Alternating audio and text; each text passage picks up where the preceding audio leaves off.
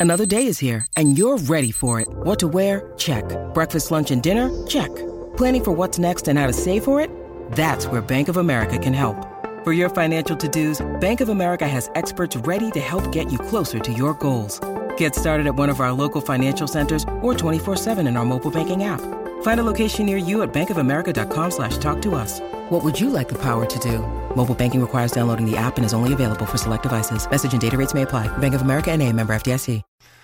Well, howdy there, Internet people. It's Beau again. So today we are once again going to talk about foreign agents and former Trump advisors because a situation has once again arisen. Um, and we'll go through what's there and what's not because this is one of those that's probably going to get a lot of coverage, but maybe not a lot of context.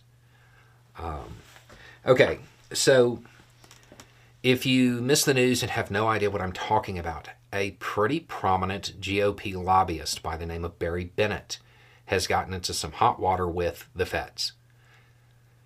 Bennett, if I remember correctly, he was a campaign manager for Ben Carson, then went on to become an advisor to Trump of sorts, and then went and did consulting work, uh, like lobbying stuff. Now, the feds have charged him with falsifying records related to the foreign agent reporting thing. We have talked about it before on the channel.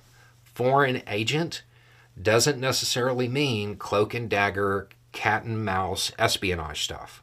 Sometimes it just means representing the interests of a foreign power. And at times that's legal. You're allowed to do it in certain situations if it's disclosed and if all of the the T's are crossed and I's dotted. Based on an early reading of the documentation that's available, and this could change because more information could come out. This appears to be the foreign agent version of driving without a license. I don't see anything in the actual conduct that appears to be damaging to the United States. It's that it wasn't disclosed, and I guess the feds are alleging that records were falsifies, falsified along the way. Um, but the the conduct it, it, doesn't actually look like horrible. It, it's this has nothing to do with trading secrets or anything along those lines. Um, the reason I'm saying this is because this is undoubtedly going to get a whole bunch of coverage because it has those phrases foreign agent, former Trump advisor, or whatever. It's going to get a lot of coverage. This this is a situation where one of these things is not like the others. Based on what I've seen, had the paperwork been done correctly, this wouldn't have been an issue. Um, but again, it's early and more information could come out later. But early on, I'm it, it's it's not something to overlook because you can't allow people to not do this kind of paperwork. Um, but it's not it isn't uh, what people may initially believe when they see foreign agent it, th- this is pretty minor stuff in comparison to a lot of other allegations that are surfacing right now.